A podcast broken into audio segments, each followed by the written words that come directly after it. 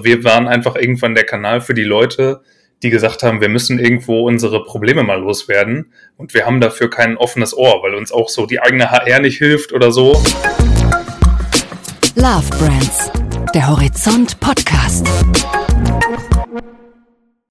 Herzlich willkommen zu Horizont Love Brands persönlich. Das ist der Podcast, in dem wir vor allem mit Menschen reden, die spannende Marken aufgebaut haben.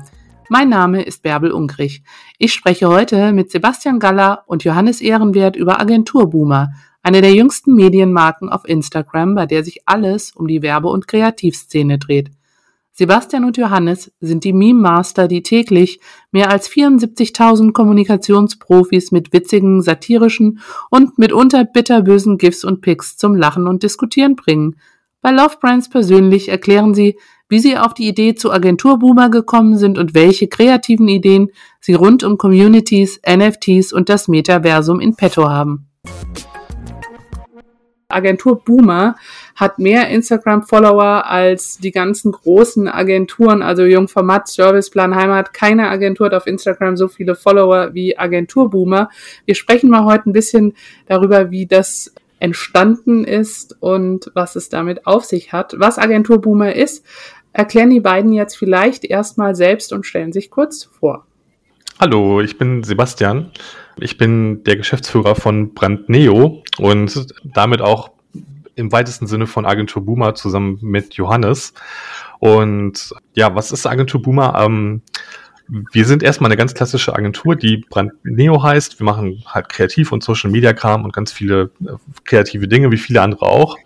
Und irgendwann haben wir in unserem Agenturalltag gemerkt, okay, wir brauchen irgendwie so ein Ventil, äh, wo wir so den, den Alltag und die Klischees, die wir so jeden Tag erleben, indem wie man mit Kunden umgeht oder was uns so passiert, toxische Dinge, die haben wir dann in Memes verpackt und haben das äh, tatsächlich komplett anonym gemacht äh, auf diesem Kanal Agentur Boomer. Das war äh, Anfang 2020, bin ich damit sogar alleine gestartet und kurze Zeit später kam dann Johannes dazu.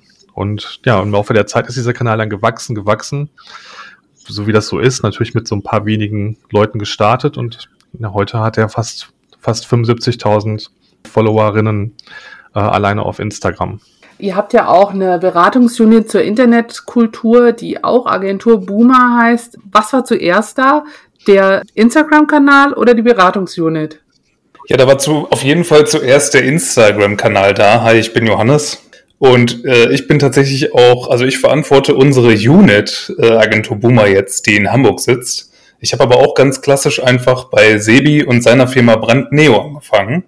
Also es ist alles immer so ein bisschen kompliziert, das zu erklären, aber über diesen Insta-Kanal den wir ja dafür genutzt haben, um einfach so unseren Agenturalltag mal zu rekapitulieren und um auch mal so schlechte Dinge anzusprechen. Darüber ist dann irgendwann die, ja, dieser Drive entstanden, äh, daraus mehr zu machen. Also auf jeden Fall war der Instagram-Kanal zuerst da. Der hat so die Inspiration für alles geliefert. Ähm, und heute sind wir schon irgendwie zehn Schritte weiter. Das ist jetzt eine Reise, die noch nicht mal zwei Jahre dauert gerade, aber in der schon so mega viel passiert ist. Heute sind wir quasi mit einer eigenen Agentur, wenn man so will, hier in Hamburg. Brandneo sitzt ja in Dortmund und Bochum. Ähm, aber wir sind nach wie vor natürlich eine Firma. Wir sind halt eine Unit, wie du gesagt hast, von Brandneo. Also habt ihr da irgendwie den, diesen Rückenwind dieser Love Brand, die ihr euch selbst aufgebaut habt, genutzt und gesagt, daraus machen wir jetzt eine Agentur. Und ist das aber nicht irgendwie verwirrend, was jetzt dieses Auseinanderdröseln zwischen Brandneo und äh, Agenturboomer und dem Instagram-Kanal Agenturboomer und dann gibt's ja auch noch jetzt eine Fashion-Kollektion Agenturboomer. Ja, das so, das stimmt. Das ist tatsächlich ein bisschen viel. Aber ähm, tatsächlich ist es so, dass, dass die Leute, die uns kennen, die kennen uns wahrscheinlich, also entweder kennen die uns tatsächlich über Brand Neo oder die kennen uns über Agentur Boomer. Und die nehmen das auch als getrennte Marken wahr. Also wir fahren mittlerweile auch so eine Mehrmarkenstrategie. Und Agentur Boomer als Love Brand äh, hat auch ein eigenes Marketing, hat eine eigene Tonalität und eine eigene Sprache. Und das ist tatsächlich historisch gewachsen. Also dieser, dieser Kanal, das ist so ein reiner Community-Kanal. Das heißt, die Leute, die dem gefolgt sind, die sind dem, sind dem Kanal gefolgt, weil sie den Content toll finden. Da gab es keine Produkte, da gab es keine Leistungen. Das war sogar komplett anonym. Also im ersten Jahr wusste niemand, wer hinter Agentur Boomer steckt. Und dann gab es irgendwann so im Laufe der Zeit, Ende 2020, einen großen Artikel in der Presse, bei dem wir gefragt wurden, ob wir unsere Gesichter mal in die Kamera halten würden. Und dann wurde gefragt, so, hey, wollt ihr nicht mal zeigen, wer dahinter steckt? Und dann haben wir das gemacht, waren dann äh, in einem vierseitigen Artikel äh, eines, großes, eines großen Lifestyle-Magazins. Und dann waren wir auf einmal so schlagartig bekannt. Und quasi fast zeitgleich zu dieser Zeit kamen die ersten Influencer-Anfragen, weil wir waren ja kein Agenturkanal, sondern wir waren ja halt ein Kanal, der lustigen Content liefert, also quasi ein Unterhaltungskanal. Und dann haben Marken äh, aus dem Umfeld, damals war es Adobe, gefragt, ob sie nicht bei uns Werbung schalten können. Das war für die Adobe Max. Und ähm, das haben wir dann gemacht und wir haben halt Werbung verpackt in Memes geschaltet. Und das war das erste Mal, dass wir so den, den, den Gedanken eines äh, Business Cases daraus gezogen haben. Hey, man kann mit so einem Kanal auch Geld verdienen und daraus vielleicht mehr machen. Und dann folgte tatsächlich die zweite Werbung und dann kam auch so das Thema Fashion-Kollektion. Das war sogar noch vor der Idee, der, äh, daraus eine Unit zu machen. Ähm, einfach nur so für die Community, weil wir halt wirklich so ein Love-Brand gedacht haben, was können wir machen, damit ähm, unsere, unsere Followerschaft das irgendwie toll findet. Ähm, haben auch bewusst Werbung sehr, sehr zurückgehalten und haben einfach nur coole Sachen gemacht für die Leute.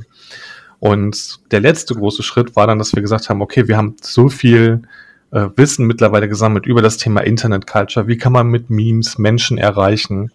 Wie kann man die, wie führt man so eine Community? Und das ist halt so ein bisschen mehr oder anders als Social Media im klassischen Sinne. Und dann haben wir gesagt, das möchten wir auch anderen Unternehmen anbieten, weil die haben uns natürlich in der Zeit auch gefragt, könnt ihr für uns einen Meme-Kanal machen? Was gibt's da noch? Ja, und das Ganze haben wir dann nochmal erweitert um jetzt mal so den, den großen Rundumschlag zu machen, um das Thema äh, NFTs und Streaming und Metaverse, also diese neuen Themen, die auch mit Internet Culture zusammenhängen. Äh, und das haben wir dann quasi verpackt und daraus eine Unit gemacht. Sag mal, seht ihr euch selber inzwischen auch als Influencer? Und wenn ja, was für eine Sorte Influencer seid ihr?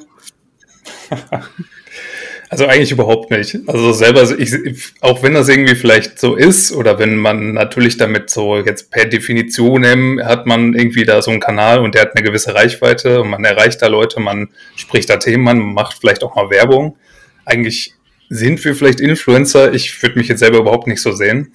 Also ich, ich finde mich jetzt kein äh, Influencer oder uns beide nicht. Ähm, aber es ist natürlich, haben wir eine gewisse Verantwortung und wo ich das irgendwie vielleicht gerne sage, dass man da irgendwie einen, einen, Einfluss hat, weil mehr ist das ja nicht, ist irgendwie so auf diese, aufs ganze Agenturenthema in Deutschland und so auf diese, auf soziale Themen, die in Agenturen aufkommen.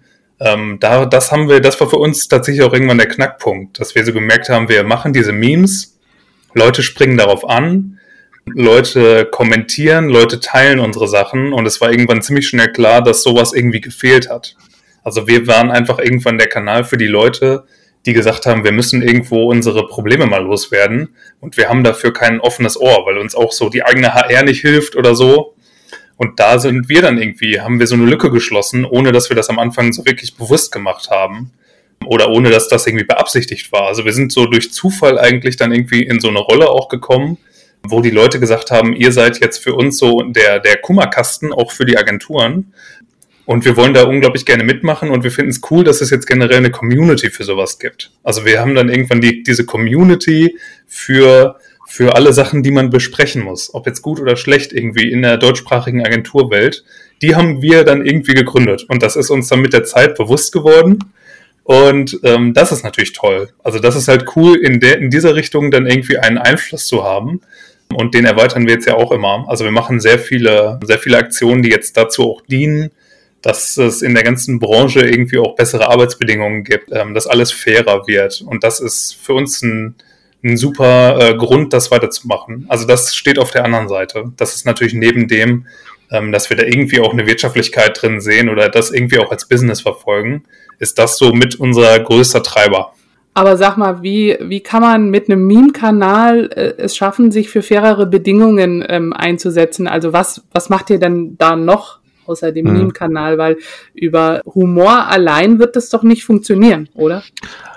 Also tatsächlich doch an vielen Stellen. Also das ist schon ein großer Faktor. Wir haben nämlich angefangen neben den Memes, also die ja sowieso schon sehr satirisch sind. Also du kannst ja mit Satire sehr gut auf Missstände hinweisen. Ne, das funktioniert ja immer. Das funktioniert ja auch im, in, im, im, wenn man sich Comedians anguckt oder Satiriker. Und ähm, was wir darüber hinaus gemacht haben in der ersten Stufe war, dass wir ähm, Umfragen gemacht haben in Instagram Stories, bei denen wir die Leute gefragt haben, sag mal, wie viel Geld verdient ihr in welchem Alter, an welcher Position, in welchem Geschlecht?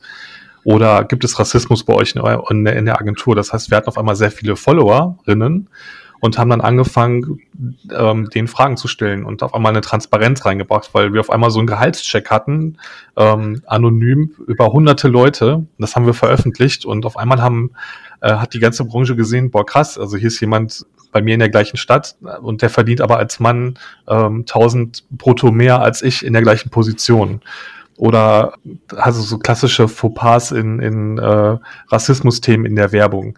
Und das hat schon gut funktioniert und das war halt ein kommunikativer Träger. Und die Community ähm, nimmt uns auch bis heute noch sehr glaubwürdig und authentisch wahr, weil wir halt diese Dinge veröffentlichen. Wir haben sogar Skandale veröffentlicht, also wo es irgendwo Missstände gab. Das war so die, die erste Phase und das war halt super community-driven. Das hat aus einem Meme-Kanal heraus funktioniert. Heute machen wir das schon ein Stück weit ähm, professioneller, sag ich mal. Wir sind beim GWA engagiert, wir sind, ähm, sind Unterzeichner und Unterstützer des AdGirls Clubs. Wir arbeiten natürlich auch an uns, an uns selbst. Das heißt, wir sind an verschiedenen Fronten unterwegs und versuchen äh, unser Engagement, was wir einfach haben und die Haltung, die wir auch leben und transportieren, zu kommunizieren und uns da einzubringen und versuchen zu helfen.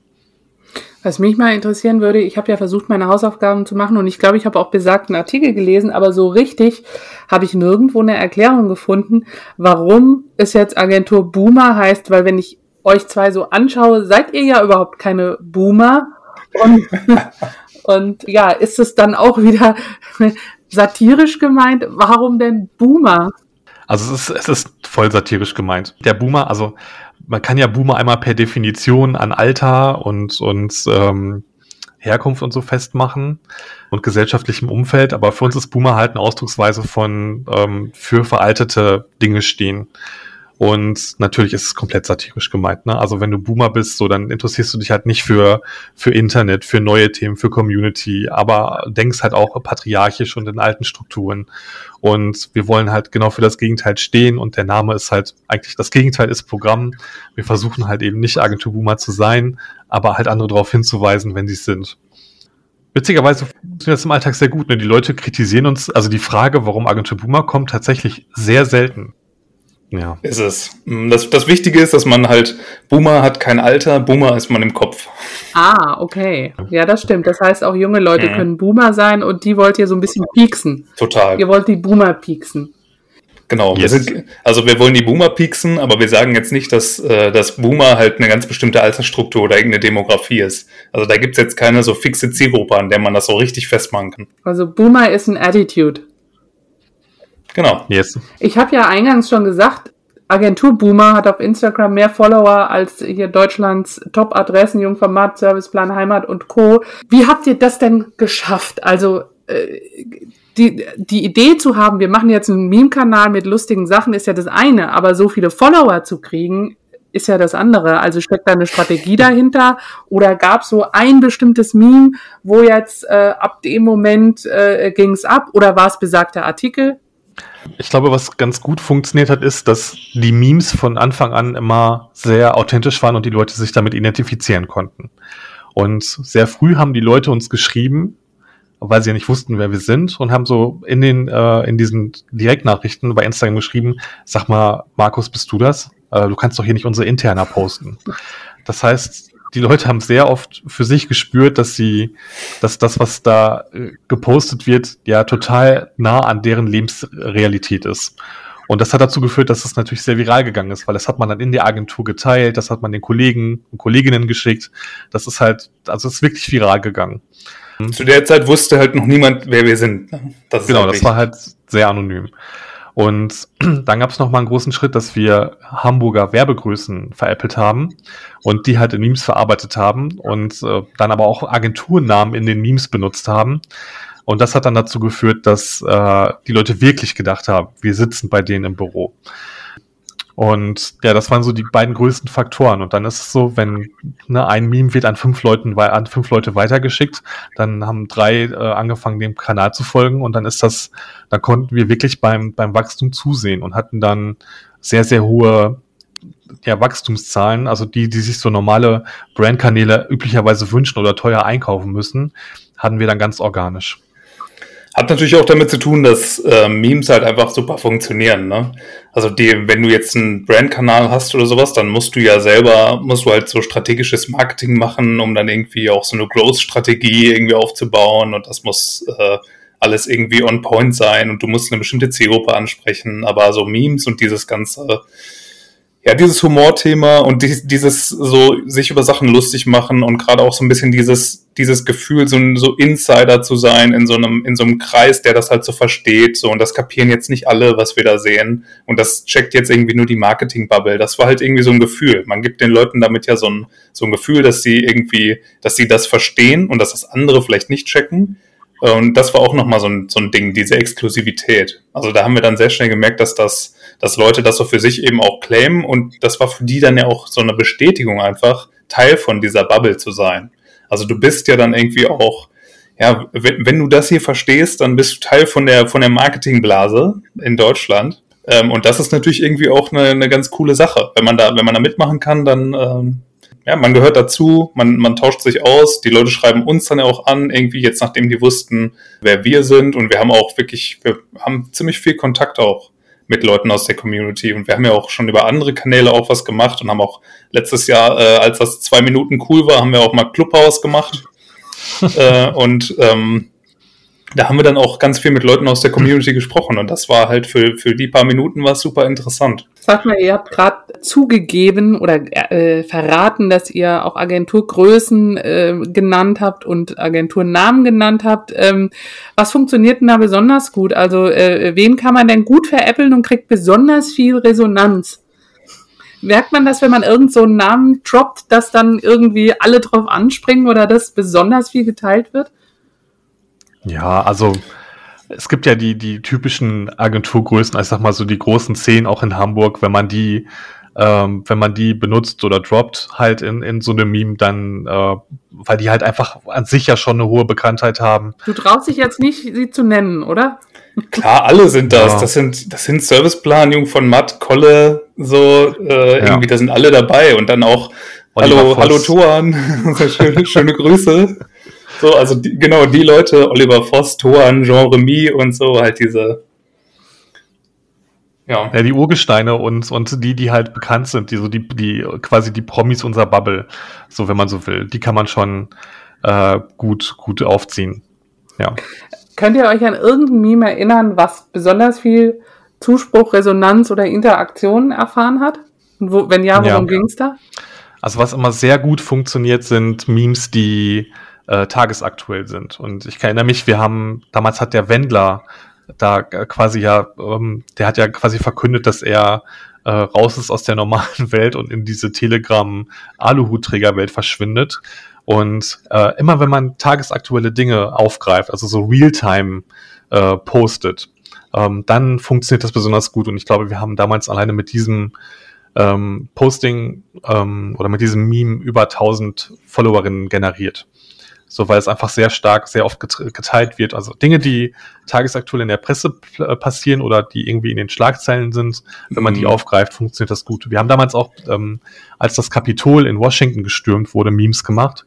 Das war ja leider sehr äh, schrecklich, was da alles gelaufen ist. Ähm, die Memes sind sofort viral gegangen. Sie wurden aber auch, ähm, ich glaube, also es war quasi, wir sind abends ins Bett gegangen, haben die Memes noch gepostet, drei, vier Stück sogar, also wirklich innerhalb eine Viertelstunde, nachdem es in den Medien war. Ähm, und morgens waren die Memes gelöscht. Also Instagram hat die äh, tatsächlich hat uns abgemahnt. Und ne, es gibt ja diesen Strike, ähm, verstößt gegen die Gemeinschaftsregeln, aber in diesen Minuten habe ich noch so äh, abends im Bett auf die Memes geguckt und da hatten die schon hunderte, mehrere hundert Likes innerhalb von Minuten. Und die Leute, einige haben sich natürlich auch haben gesagt, das könnt ihr nicht posten. Andere fanden das super lustig und kritisch hm. äh, oder witzig. Und ja, das war so ein Momentum. Also das Realtime ist immer sehr gut für Interaktion. Ja, so Realtime funktioniert sehr gut, aber noch eine andere Sache geht halt auch noch super. Also man muss sich wirklich schon auch so in der, in der Agenturwelt so ein bisschen auskennen, weil was noch gut funktioniert, ist so neben den Sachen, die, mit denen du jetzt alle einfängst, ähm, klappt auch noch total wunderbar, wenn du ähm, irgendwie so wirklich äh, Sachen ansprichst, die so in der Agenturwelt so als, als wirklich Kacke verschrien sind. Also so Sachen, die wirklich klischeebehaftet sind, sowas wie Prakti und äh, Juniorin verdienen irgendwie am wenigsten und müssen äh, die ganze Zeit buckeln sich den Arsch ab, so ein bisschen. Das ist, ähm, wenn man darauf so eingeht, das zieht auch immer sehr gut, weil sich die Leute damit einfach identifizieren können und daran sieht man dann halt auch noch leider, dass das heute ja zum größten Teil noch stimmt, weil die Leute identifizieren sich damit, sehen sich selber da drin und schicken das dann an alle anderen weiter oder schicken das an Leute, von denen sie wissen, dass sie in der Situation sind. Also wenn, immer wenn wir irgendwie ein Meme raushauen und dann sagen so, ja, hier, äh, arme Praktikantin wird wieder zum Einkaufen losgeschickt oder sowas, so im übertragenen Sinne, dann hast du fünf bis zehn Leute, die das an irgendwen weiterschicken und dann sagen so, hier, du erschreckend eigentlich, dass die Klischees doch alle wahr sind, weil wir kriegen ganz gerne mal erzählt, was sich alles schon Tolles geändert hat in den Agenturen. Ähm, welche Klischees würdet ihr denn sagen, sind inzwischen wirklich überholt? Ja, also tatsächlich, also wirklich überholt sind leider keine. Mhm. Ähm, aber das, ich glaube, wir haben mittlerweile auch so einen ziemlich guten Metablick auf die Themen bekommen. Also was man merkt, ist, dass eine neue Generation von Agenturen entsteht, die erstmal so viel bemühter ist, Haltungsthemen und, und uh, People First zu agieren. Also die Haltungsthemen transportiert, auch fördert und, und äh, die eigenen Menschen in den Vordergrund stellt. Das passiert. Ähm, das ist gut tatsächlich hat natürlich auch die Pandemie dazu beigetragen, dass, dass Dinge wie Homeoffice und Gleitzeit besser funktionieren. Ähm, das muss man schon sagen. Aber leider werden wir immer wieder mit der Realität konfrontiert, äh, die nämlich lautet, dass sich ziemlich viel halt eben auch nicht ändert. Also es ist durchaus gemischt, ne? Also wie gesagt, es gibt viele Initiativen. Ich glaube, die Menschen, das sieht man zum Beispiel beim Ad Girls Club, der, den du sicherlich auch kennst. Ähm, die, die sich engagieren, wo, wo dann, dann Menschen, die äh, selbst auch aus einem Kreis kommen, der vielleicht betroffen ist oder die, die einfach, die das Ganze da mitkriegen, dass die sich engagieren und initiativ äh, werden. Ähm, das ist voll gut und die auch Gehör bekommen, Gott sei Dank. Das heißt, da findet Bewegung statt, ähm, aber halt leider noch nicht überall. Ich glaube, das ist einfach ein Change über Zeit. Ne? Das, ist, das ist eine Transformation. Ähm, da muss ganz viel passieren. Und mhm. ich glaube, wir haben einfach viel mehr Awareness als noch vor zwei Jahren. Ich glaube, wenn wir auf was stolz sein können, ist, dass wir das Thema vielleicht zu einem, zu einem ganz kleinen Prozentsatz ein bisschen mehr in den Mittelpunkt gerückt haben. Ähm, aber zu tun ist immer noch eine Menge. Ihr habt ja gesagt, am Anfang ähm, war der Kanal so ein Ventil für eure Sorgen und Nöten und oder auch um auf humorvolle Weise mit, mit Sachen äh, umzugehen, die im Alltag vielleicht nicht so toll sind. Inzwischen ist es ein Business geworden. Jetzt würde mich mal interessieren, Meme-Marketing ist jetzt auch nicht so das brandneueste Thema. Und ihr sagt ja selbst, in eurem Fall äh, hat es viel mit Humor, mit Satire zu tun. Inwiefern eignet sich das denn auch als ernstzunehmendes Marketing-Tool also du meinst jetzt ähm, Memes zu machen, also jetzt so auf unserem Kanal oder auch jetzt irgendwie für Kunden zum Beispiel? Für Kunden tatsächlich. Das ist halt schon, man muss das ja so ein bisschen betrachten. Wir haben, ähm, da gibt's auch ein ganz schönes Kapitel. Wir haben jetzt Anfang des Jahres äh, einen White Paper rausgebracht. Wir haben das die Boomer Papers genannt. Da haben, haben wir das auch nochmal beschrieben, äh, wie sowas ganz gut funktionieren kann. Äh, Memes sind halt einfach, man muss das verstehen als eine zweite Sprache. Also Memes sind so eine Universalsprache des Internets, jetzt mal so ganz, ganz grob. Ich will jetzt überhaupt nicht irgendwie einsteigen in das Ding, weil das wird riesengroß sonst. Aber es ist einfach eine Sprache von so einer Parallelkultur, ähm, die viele halt irgendwie auch nicht kennen. Und da haben wir wieder diesen Faktor, dass so Leute, die sich da drin bewegen, und das sind halt wirklich viele, ähm, das sind jetzt auch nicht nur Gen Z, sondern das sind alle Leute, die irgendwie sehr aktiv sind im, im, im Internet auch, die verstehen einfach Memes und die sind, die werden nämlich jeden Tag auf allen möglichen Plattformen mit Memes konfrontiert, so egal wo die sich bewegen, ob das jetzt irgendwelche Streaming-Kanäle sind, ob die irgendwie was bei YouTube gucken, ob die zocken, ähm, also im Gaming und sowas hast du sowas ganz viel. Und da sind Memes einfach mittlerweile so eine feste, integrierte Sprache geworden. Und das müssen nicht nur irgendwelche witzigen Videos oder Bildchen sein, sondern das hat sich mittlerweile auch schon so auf Text und, und wirkliche Sprache übertragen, also zumindest so einzelne einzelne Begriffe. Da gibt es schon so Sachen, die jetzt so in unsere alltägliche Sprache so reingetröpfelt sind, aus so diesem, diesem Meme-Speak.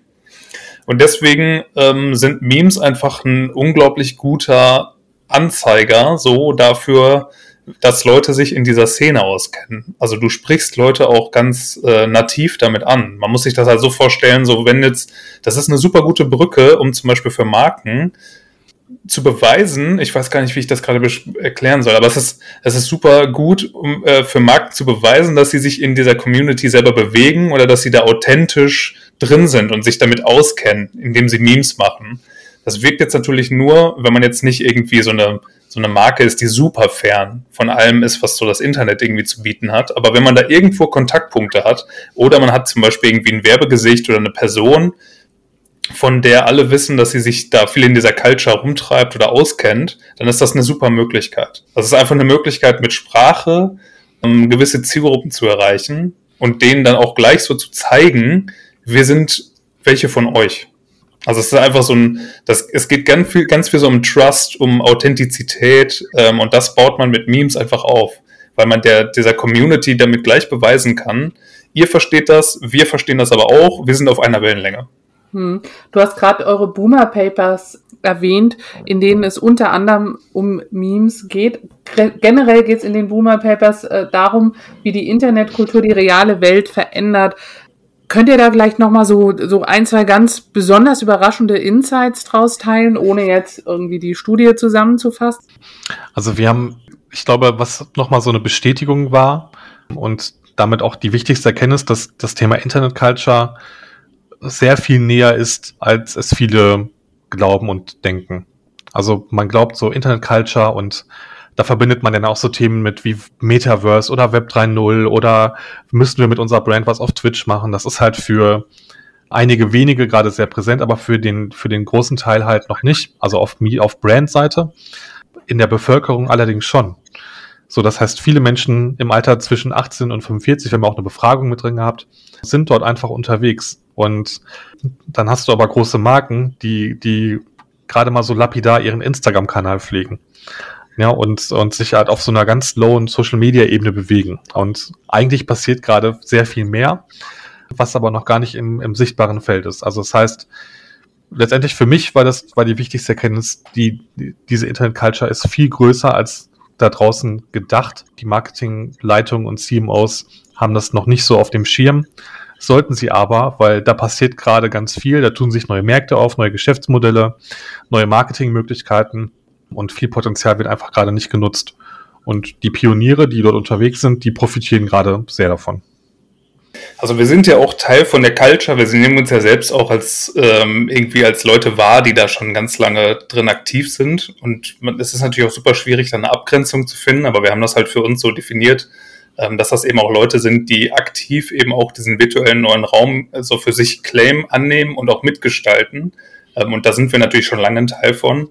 Und wenn man das so definiert, sind eigentlich fast alle Menschen, vor allem auch irgendwie in Deutschland und natürlich also in Industrieländern generell, so sind, sind fast alle irgendwo ein Teil von der Internet-Culture. Also da kann sich halt kaum jemand von ausnehmen, so heutzutage weil alle machen dann am Ende des Tages dann doch ihre Steuern irgendwie mit einer App oder so und äh, schicken das nicht mehr mit Papier dahin. Also zumindest gibt es schon sehr viele Leute, die sowas machen.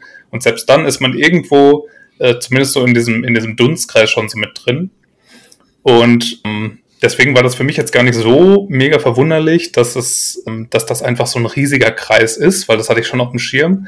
Aber was ich schon sehr krass fand, ähm, war zum Beispiel, dass wie viele Leute dann doch schon von den Befragten bei uns in der Studie zum Beispiel aktiv Kryptowährungen benutzen. So, das hätte ich noch nicht gedacht, dass der Anteil davon so hoch ist. Also da sieht man dann doch schon, wie sehr so Leute, die sich so dieser Bubble zugehörig fühlen, wie sehr die auch und wie schnell die so neue Technologien einfach nutzen. weil ich glaube, es gibt halt immer noch Brands da draußen, und das ist ja so ein bisschen der Knackpunkt. Ähm, für die wird dieses Thema, für die hört sich das an wie irgend so ein komisches Luftschloss. Und in mhm. fünf Jahren gucken wir uns das irgendwann mal so ein bisschen an. Die verpassen halt was jetzt gerade, ne? Also das ist, das ist wirklich, muss man so sagen, weil das ist schon für viele teilweise auch schon seit Jahren einfach Realität. Und äh, wenn man sich, wenn ich mich so irgendwie umgucke, auch so im persönlichen Umfeld und sowas, ähm, klar haben, hat man sowas wie NFTs, die jetzt gerade als wirklich so die Speerspitze von allem angesehen werden. Von den meisten Leuten. Wenn du die meisten heute fragen würdest, irgendwo auf der Straße, so, ob sie das erklären könnten, dann wüssten sie nicht, was das ist. Und Marken irgendwie wissen das sowieso nicht oder können da gerade noch nichts mit anfangen und das wird für die irgendwann vielleicht mal Thema. Aber es gibt Leute da draußen, für die sind selbst NFTs halt schon bald wieder so der alte Hut. Also so diese, diese ganze Speerspitze, die ist irgendwie mit die guckt sich jetzt schon um, wo das hingeht, so mit dieser Technologie. So, was können wir mit der Blockchain machen? So, was sind die nächsten Anwendungsbeispiele dafür? Weil für die ist dieses Thema so, das sind, das sind dann natürlich hauptsächlich auch Leute so aus der Gen Z, sehr viel, aber auch viele so Leute, die wirklich tech-savvy sind und ähm, da sehr engagiert, die sagen heute schon wieder, ja, wir gucken halt mal so den, den Schritt weiter und äh, Metaverse, da, da sind wir jetzt schon komplett drin und wir gehen schon wieder ein bisschen weiter. Und es ist einfach so, man hat einfach das Gefühl, wenn man beides so macht, wenn man diese Brille so aufhat und wenn man so die, die Marketing und vor allem auch so die Kundenseite und sowas kennt und den Blickwinkel von denen, dann will man die jetzt heute eigentlich immer nur so schütteln und so sagen, dass das ist alles, das, da müsst ihr jetzt eigentlich schon längst drin sein. So, was macht ihr eigentlich den ganzen Tag? Euer Twitter-Kanal ist nicht mehr der neueste Shit. So, das, das könnt ihr doch nicht selber glauben, irgendwie. Also das, äh, das ist, das zwölf Jahre alt. So, man, man, also die müssen, man hat da einfach, es, einem fehlt dann so leichter das Verständnis dafür, wie manche mhm. so agieren. Also, dass diese Mühlen so langsam malen, ich weiß halt persönlich nicht, wie lange sich das noch auszahlt, selbst für irgendwelche globalen Konzerne. Also, die werden da sehr viel schneller werden müssen. Ich glaube, bei dem Thema NFTs, Metaverse, Kryptowährung und so weiter, da bräuchten wir nochmal einen ganz eigenen äh, Podcast, ähm, weil es so mhm. komplex ist. An der Stelle äh, empfiehlt sich vielleicht einfach, äh, den Agenturen eure Boomer Papers ans Herz zu legen und wieder zurückzukommen zu Agentur Boomer und dem eigentlichen Thema. Ihr habt ja was aber ja auch mit eurem Business zu tun hat. Ihr habt ja mit Agentur Boomer selbst gezeigt, wie es gelingen kann, innerhalb von relativ kurzer Zeit eine ziemlich große Community aufzubauen und sogar eine ziemlich ausgewählte Zielgruppe zu adressieren. Kann man das irgendwie als Blaupause verwenden ähm, für Kunden, die zu euch kommen? Kann jeder das schaffen? Ähm, es funktioniert definitiv als Blaupause. Wir haben diesen Case auch schon wiederholt, teilweise für Kunden, auch in spitzen Nischen. Also es ist möglich mit Meme-Kanälen, spitze Zielgruppen, wir haben das zum Beispiel im Medizinbereich gemacht, ähm, da hast du ja sogar noch Fachsprache, dort halt Menschen in einer Bubble zu erreichen und fast die, also wir hatten glaube ich 40 Prozent der kompletten Zielgruppe auf Instagram auf unserem Kanal, also für einen Kunden im medizinischen Bereich, was natürlich fürs Targeting super ist. Das heißt, du hast dann konntest mit mit diesem Meme-Kanal konnte mit deiner Community kommunizieren und es waren 40 Prozent aller Menschen, die überhaupt auf Instagram sind, die zu dieser Zielgruppe gehören, waren dort Teil äh, dieses Kanals. Das ist natürlich gigantisch. Also es funktioniert. Definitiv eine Blaupause. Und ich glaube auch, dass, also es gibt ja viele, hast du ja selber von auch gesagt, dass viele äh, Agenturen auch Meme-Betreuung äh, der Meme-Kanäle anbieten. Das funktioniert auf jeden Fall. Es gibt ja mittlerweile auch zu jedem Nischenthema einen Meme-Kanal. Und es gibt auch viele Meme-Kanäle, die von, von Marken geführt werden oder für Marken erstellt wurden.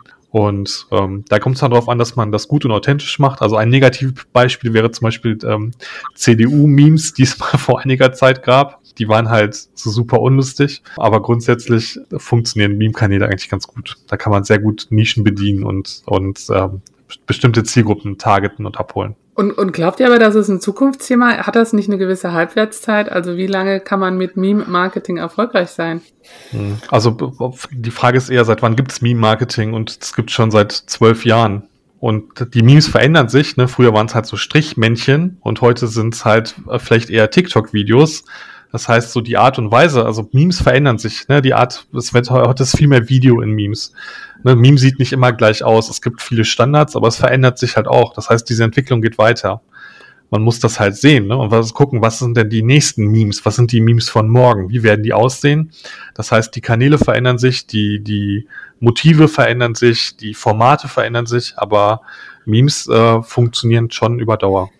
Das ist aber auch so, das ist so eine Frage, die kommt tatsächlich auch ziemlich oft so. Ne? Hat das nicht irgendwie eine Halbwertszeit? Und ähm, Memes stehen eigentlich eher ja für so humoristischen Content im Internet, wenn man so will. Weil heutzutage sind, ist fast jede Art von Content, die irgendwie lustig interpretiert und ge geshared werden kann, ist ein Meme eigentlich. Also das, das fächert sich immer breiter auf. Und ich glaube, so dieses Thema Humor und Insider-Sachen und Witze reißen, das wird im Internet halt nie aufhören. Deswegen äh, bin ich definitiv der Meinung, dass das nicht mehr weggeht. Also das ist jetzt nicht, ich glaube, Humor, da müsste man halt sagen, Humor ist Trend. Und ich, da würde ich widersprechen. Eure Erfolgsstory hat ja bei Instagram begonnen. Ich glaube, inzwischen seid ihr auch bei LinkedIn, ne? Recht erfolgreich. Ähm, wo du es eben erwähnt hast, TikTok, wie sieht's da aus?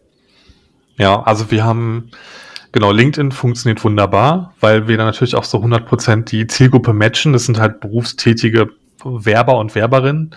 TikTok funktioniert auch. Das Ding ist aber ehrlicherweise, wir nutzen TikTok nicht so, wie wir es könnten, weil was wir auf TikTok machen, ist, dass wir unsere Videomemes dort hochladen. Die gehen dort, dann dort auch viral, aber wir bereiten den Content äh, tatsächlich dafür nicht auf. Das liegt aber auch daran, dass tatsächlich bis heute Johannes und ich die Memes alles selbst machen. Also das macht nicht ein Team, sondern diese, ich glaube, heute sind es irgendwie 2100 Memes der letzten zwei Jahre, die haben wir äh, beide auf unserem Telefon getippert. Mund geklöppelt. Mund geklöppelt, da war kein Team dran. Ähm, und wir haben einfach nicht die Zeit, äh, uns damit zu beschäftigen. Und das erhalten wir uns auch, weil wir wollen das selbst machen und äh, haben da einfach selber Spaß dran. Das ist der Grund, warum wir das machen. Ja, also wir, wir denken auch, dass so, wenn du das erstmal irgendwie abgibst und dann in ein Team und dann macht man einen Redaktionsplan und sowas, das, dann geht irgendwann auch diese Authentizität flöten. Ne? Also dann ist es irgend, dann wirkt es ja auch irgendwie nicht mehr so, wie es halt heute ist. Und das, das Ding ist, dass die Community für sowas auch ein ganz feines Gespür hat oder Communities allgemein. Die merken das, wenn sich dann so eine Strategie hinter so einem Kanal verändert.